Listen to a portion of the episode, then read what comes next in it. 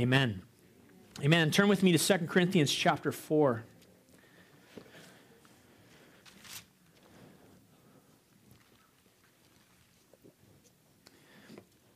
Hey, listen, I really appreciate some of the feedback I've been getting. Uh, just been firing out some emails to do for you to do heart prep and for me to do heart prep as we get ready for Sunday. And so if you're not on our Facebook page, or if you're not on our church email list, um, you're not getting things like that and not getting updates about what's happening around the church. So make sure you fill out an information response card that's in your program and throw it in one of the offering jars, okay? And we'll get you on that list, or you can go on Facebook and just look for CTK Gibsons as a Facebook page and you'll find us. So I uh, appreciate some of that feedback. We have been in Second Corinthians for those that are visiting, you're jumping in on a series, and so let me just remind you and remind us as a church some things that we've been talking about. In Second Corinthians, Paul is talking about ministry. And he's been talking about the ministry of the Spirit, the ministry of the New Testament, the ministry of the New Covenant, and that we are ministers, and that our sufficiency comes not from ourselves, but from Christ who has made us sufficient. Our effectiveness and our boldness come from this transforming power of Christ's presence within us. And so, as we've been seeing in Second Corinthians, and for those that have been visiting, um, who are visiting, as we behold the glory of God in the person of the Lord Jesus Christ, we are undergoing this spiritual metamorphosis. We are being transformed. We are being conformed into the likeness and the image of the Lord Jesus Christ. And so, you know, as we talk about ministry, and when we talk about ministry, it's important that I qualify something here and that we not forget it every time we talk about this. Because sometimes in our human tendency, we limit the definition of ministry to the pulpit and to what the pastor does. And that's a, that's a mistake. That's a lie of Satan. We are all ministers. Life is ministry. As followers of Jesus Christ, we must em- embrace this, this concept that ministry must pervade every part of my life. It's not a switch that I turn on or off. Rather, it's this perpetual state that we live in as Christians. And so, how I handle my personal finances is ministry. My role in my family is as a minister. In the workplace, I carry the presence of the Lord Jesus Christ. In my recreation, I am an ambassador for Christ. When no one is looking, I am still the temple of the Holy Spirit, and so are you. And so ministry pervades everything, it can't be turned off. And every person that comes across our path is not a project that we fix, but someone that Christ Jesus died for and whom we are called to love and whom we are called to serve and to whom we represent Christ Jesus. And so life is ministry for all of us. And you know, if you were here last week, or for those who weren't here last week, let me, I'll just tell you this. What we were talking about was, ministry, as we talked about ministry, we saw this question from the text as we looked at the life of Elijah. Are you in the ministry or are you on the run? And we looked at the life of Elijah and how fear gripped him and how he ran into the wilderness. And we talked about how God will feed his place, even feed his people, even when they're in the place of discouragement, and he will allow them to go deeper into the valley of discouragement until they come to the end of themselves and learn to sit still so that they can hear his quiet voice and receive a fresh assignment. And so 2 Corinthians chapter 4 verse 1 says this. Therefore having this ministry by the mercy of God, we do not lose heart. Paul's reminding the church that the ministry we have received is not something that we took on of our own will or our own accord, but rather God gave it to us by an act of his mercy. Ministry and the results of ministry are sourced in the Lord. And so Paul says this we do not lose heart. And so this morning, as we come to the Word of God in 2 Corinthians chapter 4, I want to point your attention as we work through this chapter to um, five keys to fruitful ministry. Five keys to fruitful ministry. See, ministry should be fruitful. It should be fruitful. Jesus said this healthy trees bear good fruit. They bear good fruit. Jesus also said in John 15, Abide in me, and I in you. As the branch cannot bear fruit by itself unless it abides in the vine, neither can you unless you abide in me. I am the vine, you are the branches. Whoever abides in me and I in him, he it is that bears much fruit. For apart from me, you can do nothing. If anyone does not abide in me, he is thrown away like a branch and withers, and the branches are gathered and thrown into the fire and burned. Or Jesus said this in John 15, verse 8 By this your Father in heaven is glorified, that you bear much fruit and show yourselves to be my disciples. Or he said this You did not choose me, but I chose you, and I appointed you that you should go and bear fruit, fruit that should abide. And so, you know, healthy trees produce good fruit. Or we might say, I like to say, healthy sheep reproduce. And here we are. We're sheep of his pasture, his kids of his kingdom. And there are some keys to us being fruitful, and Paul talks about them in this chapter. Look at verse 2. He says this But we have renounced disgraceful, underhanded ways. We refuse to practice cunning or to tamper with God's word. But by the open statement of truth, we would commend ourselves to everyone's conscience in the sight of God. Now, before we, you know, see what we should do, Paul's first going to tell us some things that we should turn our back on. And so I would say the first key to fruitful ministry is this renounce. Renounce. He says, We renounce disgraceful, underhanded ways. Now, the word renounce has this idea of giving up. Literally, it's like bid it farewell, disown these hidden, shameful things. Um, it's like it, saying renounce, it carries this idea that these acts are actually forbidden. He calls it disgraceful and underhanded, hidden things things that are concealed. Now, I'm not going to park here too long, but you know what? When I started to do a, a study on what, it, what disgraceful, underhanded ways were, I was shocked at what I began to discover about what it was. See, disgraceful, underhanded techniques are rooted in being ashamed of the gospel. See, shame hides the truth. Shame does not want to come into the light. And Paul, when he talks about disgraceful, underhanded ways, is talking about being ashamed of the gospel of the Lord Jesus Christ. And he said, in our lives, we renounce that. We renounce it.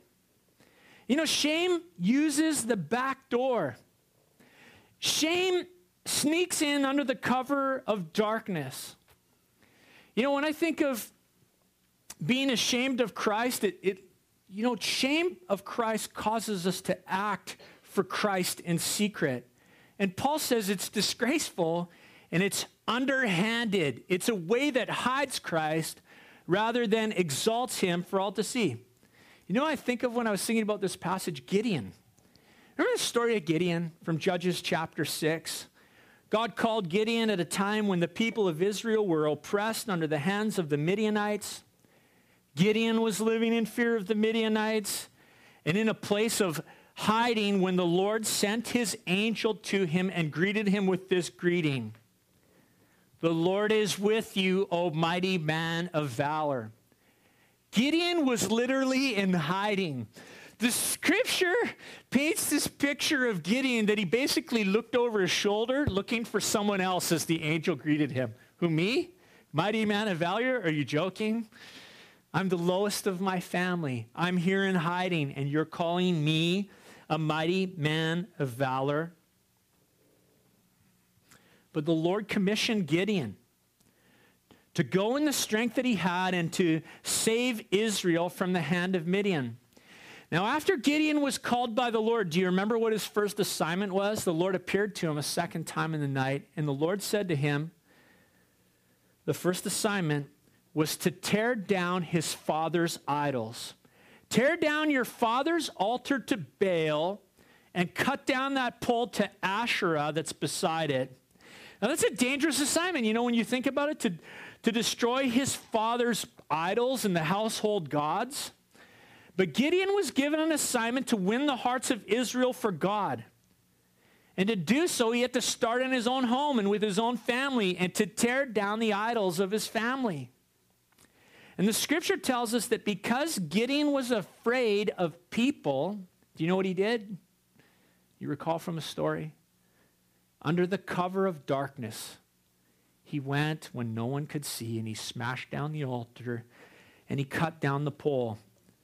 I mean, he did the job, but he did it in fear of man and in hiding. And when the people arose and they saw that the altar was broken down and that the Asherah pole was laying on the ground beside, the, beside it, the people asked, Who has done this thing? And when they found that Gideon was responsible, they went to the home of his father, Joash, and they said, Your son did this. Give him to us. He deserves to, to die. And, uh, you know, the amazing thing is, is that Joash's father stood against the crowd. And he said, Will you contend for Baal? Or will you save him? If he is a God, let him defend and contend for himself. See, Gideon did the task, but, but for reason of fear and shame, he did so under the cover of darkness.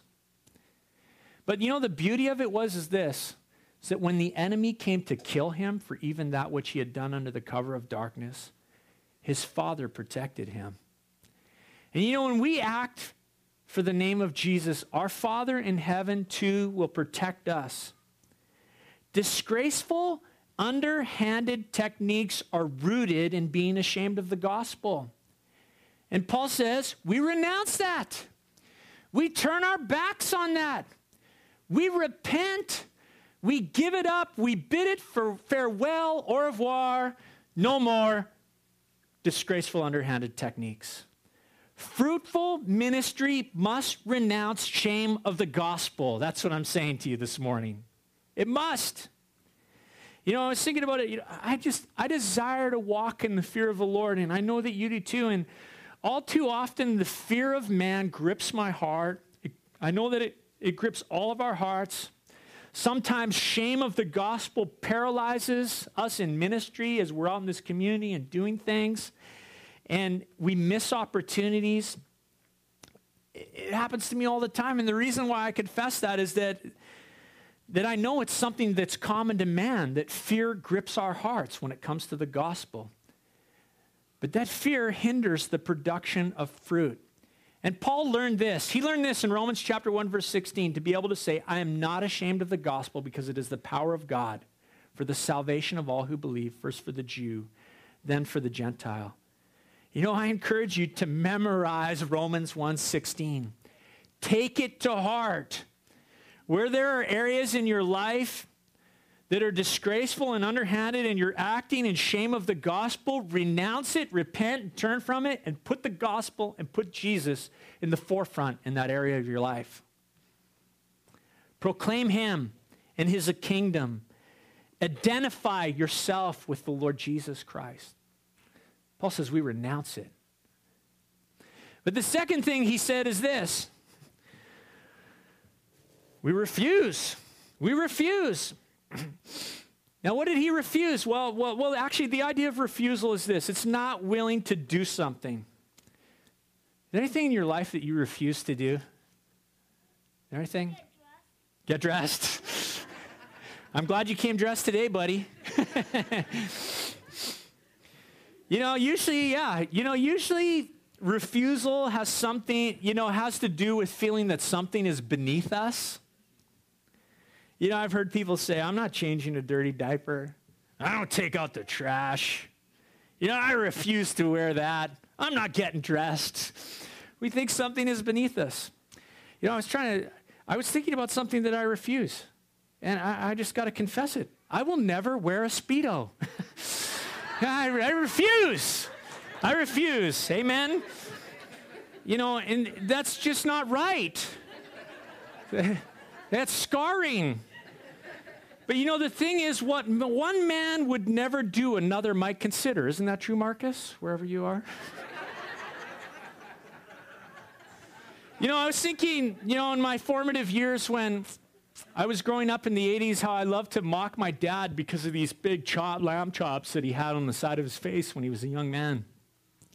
I'd laugh, ha ha ha, I can't believe you wore those things, ha ha.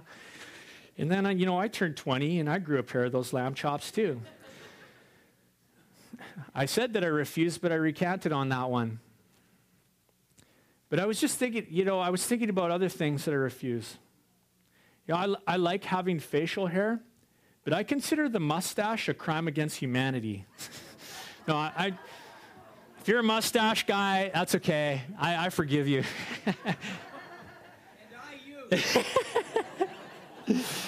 you know, I was, I was thinking about it because Darce, um, the other day, I, a few weeks ago, I had like gone for three or four weeks without shaving, and so finally I thought, oh, I'll just take it off, and I'm going to leave the mustache. You know, I'm not into the November thing. I just can't do it. The Movember thing. I, I, I really admire you guys who do. And so I came into the kitchen and I got the stash on the go there, and I looked at Jonah. I said, "So, what do you think?" And uh, my 11 year old uh, shrugged his shoulders and, with a head nod, quietly acknowledged that he thought it was really cool. And uh, I was shocked. I went into the washroom and I shaved that thing off immediately. now, Paul says this there's things in ministry we must refuse, okay? And one is this He said, I refuse to practice cunning. I refuse it. I'm not willing to walk in that, he says. We're not willing to make that the pattern of our life, to, to conduct our lives in that matter. What is cunning? Cunning is unscrupulous conduct, craftiness. Literally, it means this all working. It literally means doing everything to gain advantage.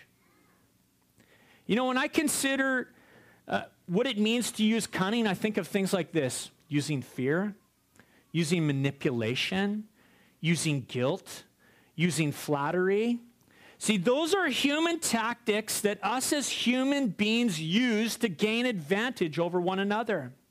And as ministers, our goal isn't actually to gain advantage over people.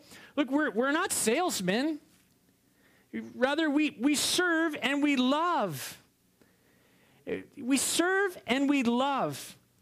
And we leave the sales stuff to vacuum salespeople and to multi level pyramid schemes, you know? We don't practice cunning. We refuse that. We love people and we seek to represent Christ. We refuse to practice cunning. But Paul said there's something else we refuse too. And that's this we refuse to tamper with God's word. You know, tampering has to do with corruption. He's talking about handling God's word deceitfully, to corrupt it by way of being a huckster. I like that word. We don't hucksterize the scripture. You know, there is a constant pressure on ministers in the pulpit and you as ministers of God in, the, in this community to tamper with the Word of God. But Paul says this ain't an option for us. This is something we refuse. We refuse that temptation. You know that liberalism within the church is not a new fad. For 2,000 years, the church, the church has faced a battle with those who would diminish the authority and inspiration and inerrancy of the Word of God.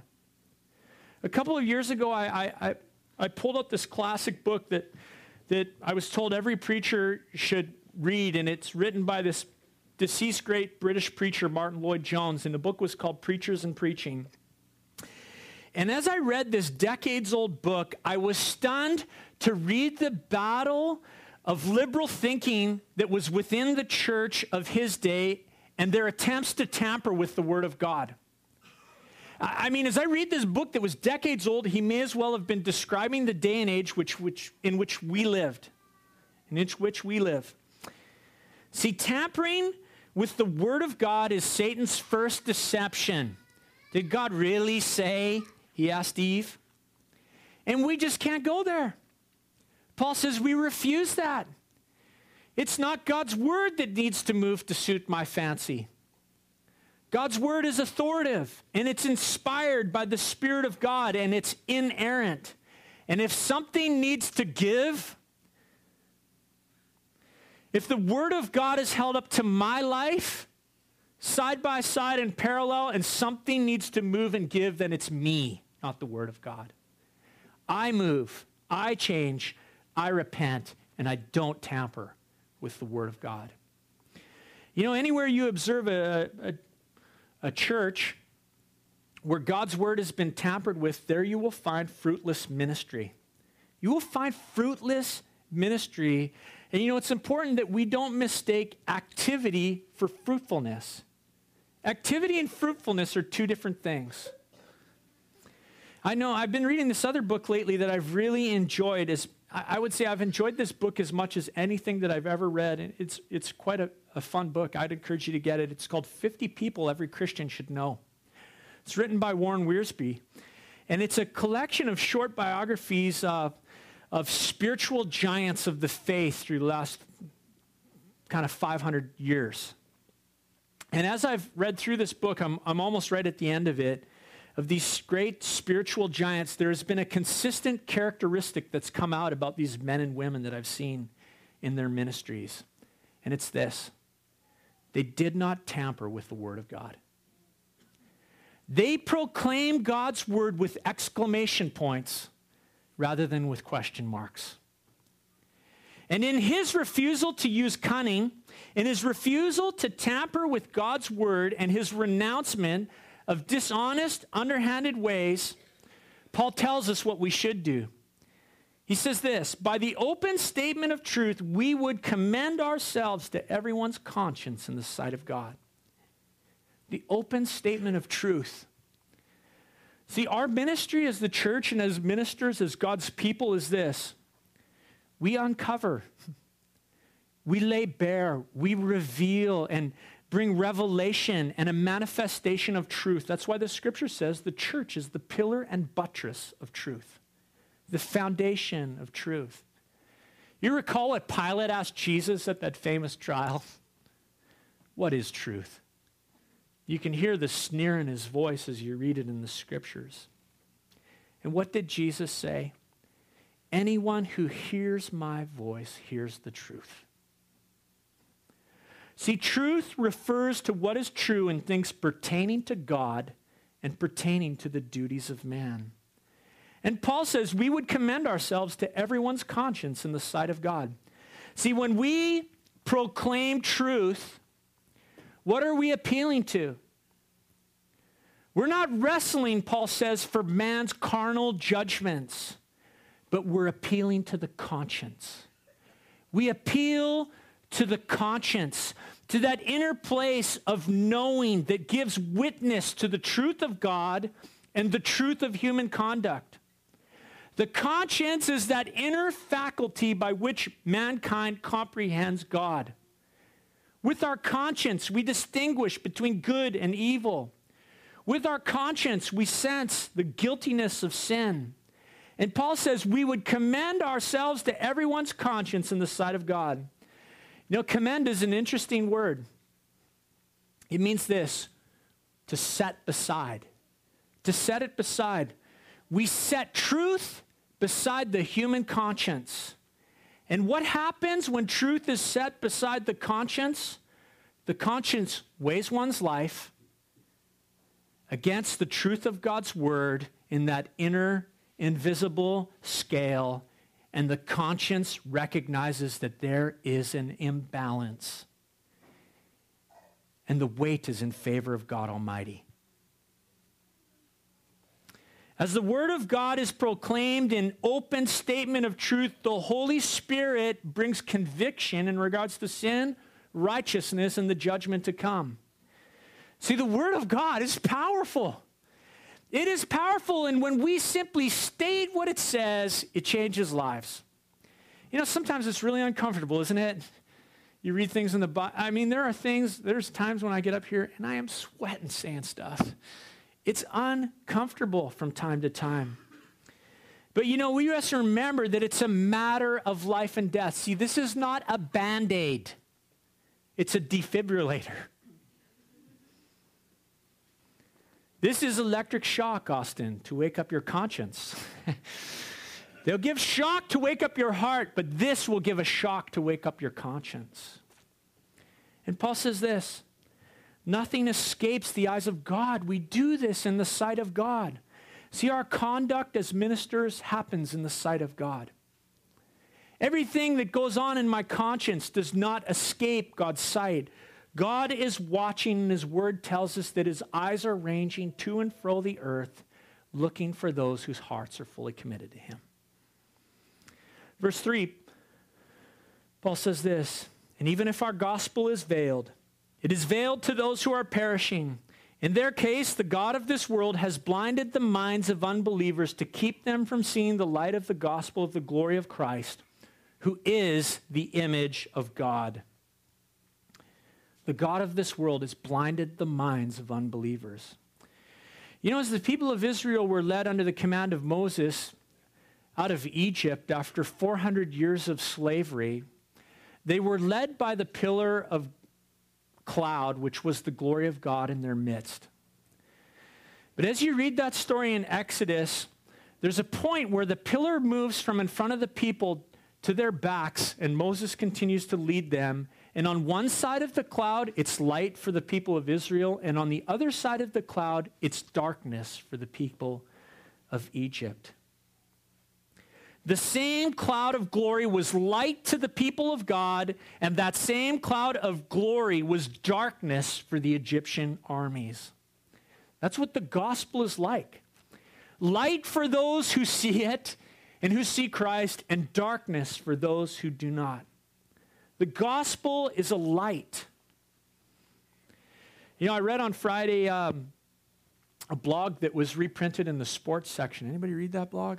about David Booth from the Vancouver Canucks. It's worth going and checking out. And uh, this blogger, whose blog was reprinted in the province, blasted David Booth. It went viral online, and so the province reprinted it. He blasted David Booth for his Christian tweets on his Twitter account.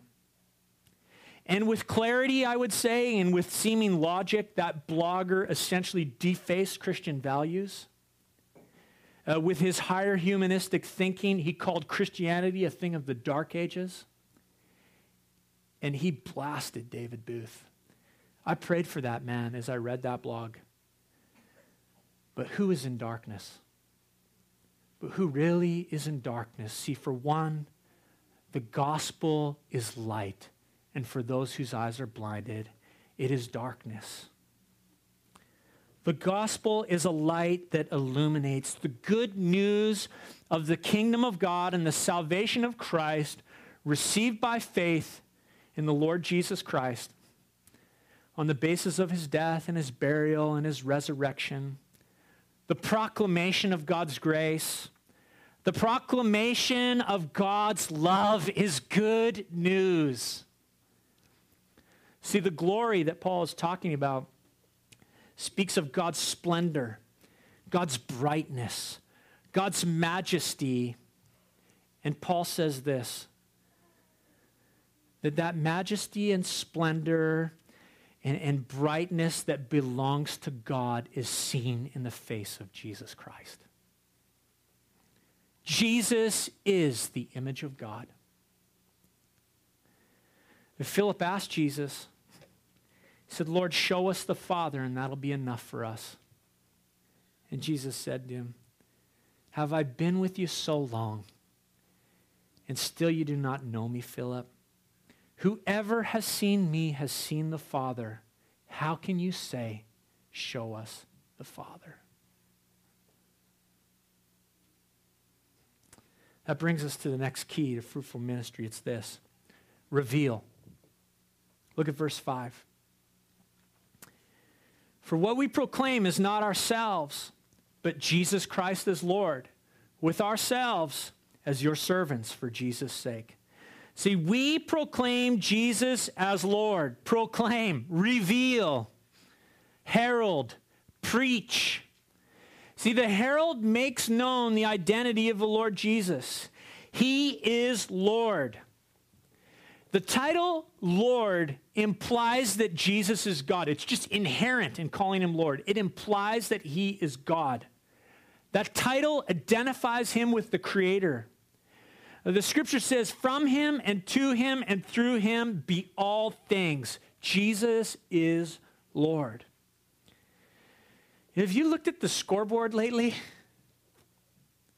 You can attempt to remove the name of Christ from Christmas. You can slander his followers in a blog. You can use his name as a cuss word. You can, rem- you can write movies that defame his life and character, but Jesus wins every time. He wins every time. His kingdom advances and his coming is sure. Jesus is winning in the face of human resistance and satanic schemes. He is Lord. It's fun to just watch what's happening in our culture as the battle goes on for Christmas and having Christ in Christmas. I mean, even if they don't want to talk about, even if they don't want to have his name in there, they can't help but talk about him. He's winning. He is winning. And so in fruitful ministry, Paul says this we don't preach ourselves, we preach Christ. We don't build with our personalities. In fact, I would say that God even humbles those who would build their ministry by proclaiming themselves. I mean, we see that, don't we? The big church televangelist thing. You know, God certainly uses our personalities, but for the purpose of his son being proclaimed. Jesus is Lord. He's Lord. I, I, I hope that he's your Lord. I hope you know that He loves you. I hope you know that He came as the Christ child for you. He gave His life as a ransom for sin and for your rescue.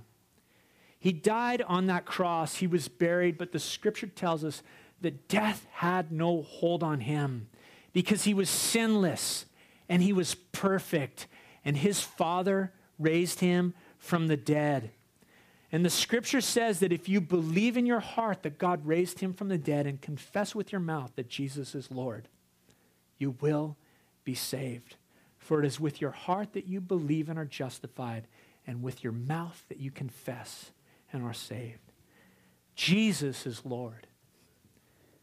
And Paul said, So we make ourselves your servants for his sake. That's ministry. We make ourselves the servant of all for the sake of Jesus Christ. Verse 6 says this For God, who said, Let light shine out of darkness, has shone in our hearts to give the light of the knowledge of the glory of God in the face of Jesus Christ. God has shone his light in our hearts. And the physical world must answer to the spiritual world. He spoke his word to our hearts, and we surrender our lives to him. The light of the knowledge of the glory of God comes in the face of Jesus. I mean, that is like, that is a life worth of messages right there. I don't know what to say. Jesus is the manifestation of the glory of God. He's the image of God. Philip, have I been with you so long? and you still don't know me, to see me is to see the Father. See, the only true and full manifestation of God's light and glory is the face of Jesus Christ. As Hebrews chapter 1 verse 3 tells us, the Son is the radiance of God's glory and the exact representation of his being, sustaining all things by his powerful word. And after he had provided purification for sin, he sat down at the right hand of the majesty in heaven. In church, we need to learn to behold the face of Lord Jesus Christ. You know, what do you see about the nature of God in the face of Jesus? I mean, obviously, it's Christmas season. It's natural to think of Jesus as that infant child, that baby. You know, in the Christmas story, what do you see in the face of baby Jesus? You know, I was thinking about it. You know what I see? A number of different things. I mean, it's kind of endless, but humility. I mean, a baby? God, seriously? Seriously? A baby. That the Creator would come in such a humble form. I, I mean, he really, he could never have come in a more humble form than a child. A helpless, dependent on his mother, baby. The king of the universe confined to this little physical, fleshly body. I see meekness. You know, don't mistake meekness for weakness. Meekness is never weakness. But meekness speaks of power under control. I, you know, I think of like a, I always think of a powerful warhorse when I think of the word meekness, but controlled by the slightest of bridle. And we're talking about the greatest power of the universe in this baby meekness. I think of love. Of course, Jesus came as the greatest expression of God's love. The Christ child, I would say, reveals this, though. Not just God's love, but it reveals that God's love is to be, he reveals that God's love is to be reciprocated. We cherish our babies. Look what we did with Hannah this morning. You cherish a baby. Babies need to be loved. We love them. And Jesus reveals that, that baby Jesus in that manger reveals the desire of God's heart to be loved by his creation. I think of gentleness when I look at Jesus. You know, God could have expressed himself in many other ways power, anger. But to me, a baby speaks of the gentle way in which God would desire to woo your heart and win you. He could bowl you over. He's God. He could run you over like a freight train, but he'd rather win you with his love. See, fruitful ministry reveals the nature and glory of Jesus as Lord. Pull off the cover. Look at Jesus. Another key to ministry is seen in verse 7. I called it this recognize. Verse 7. But we have this treasure in jars of clay to show that the surpassing power belongs to God and not to us. Treasures in jars of clay. You know, I was thinking, jars of clay, that'd be a catchy name for a contemporary Christian musical group. Yeah, that's, that's, that's a good idea. Uh, one of the marvelous proofs of God's power is that, that human earthly vessels can contain the glory and the power of, like, Jesus indwells us. He lives in us, the person of the Lord Jesus. That God would put such a treasure in us, human jars of clay. You know, I mentioned Gideon from the book of Judges earlier, and Gideon, you know, did by God's power lead the people out people of Israel out from the oppressive hand of Israel and uh, uh, the oppressive hand of the Midianites, sorry. And if you recall the story, after his army was whittled down to nothing by the Lord and Gideon had just 300 men, he equipped each of them with a jar of clay, a, a lit torch, a light, and a trumpet. And those 300 men uh, gathered around the armies of Midian on the hillside around them and at Gideon's command, they smashed that clay jar, uh, revealing their torches. They blew their trumpets and they shouted a sword for the Lord and for Gideon. And the Midianites woke to mass confusion and they fled for their lives, believing that they were outnumbered and surrounded, and they were because God was on the side of the Israelites. And you know, as you think about that story, the light in Gideon's jar, it's a, it's a type, it's a picture for us. It's a symbolic picture of the treasure that is within us, within every person in whom Christ dwells. And Gideon instructed his men smash the pitcher. Smash the pitcher, and the enemy will flee. And the light will be seen. See, the enemy flees when God's people smash the pitcher of their flesh and they let Jesus Christ shine.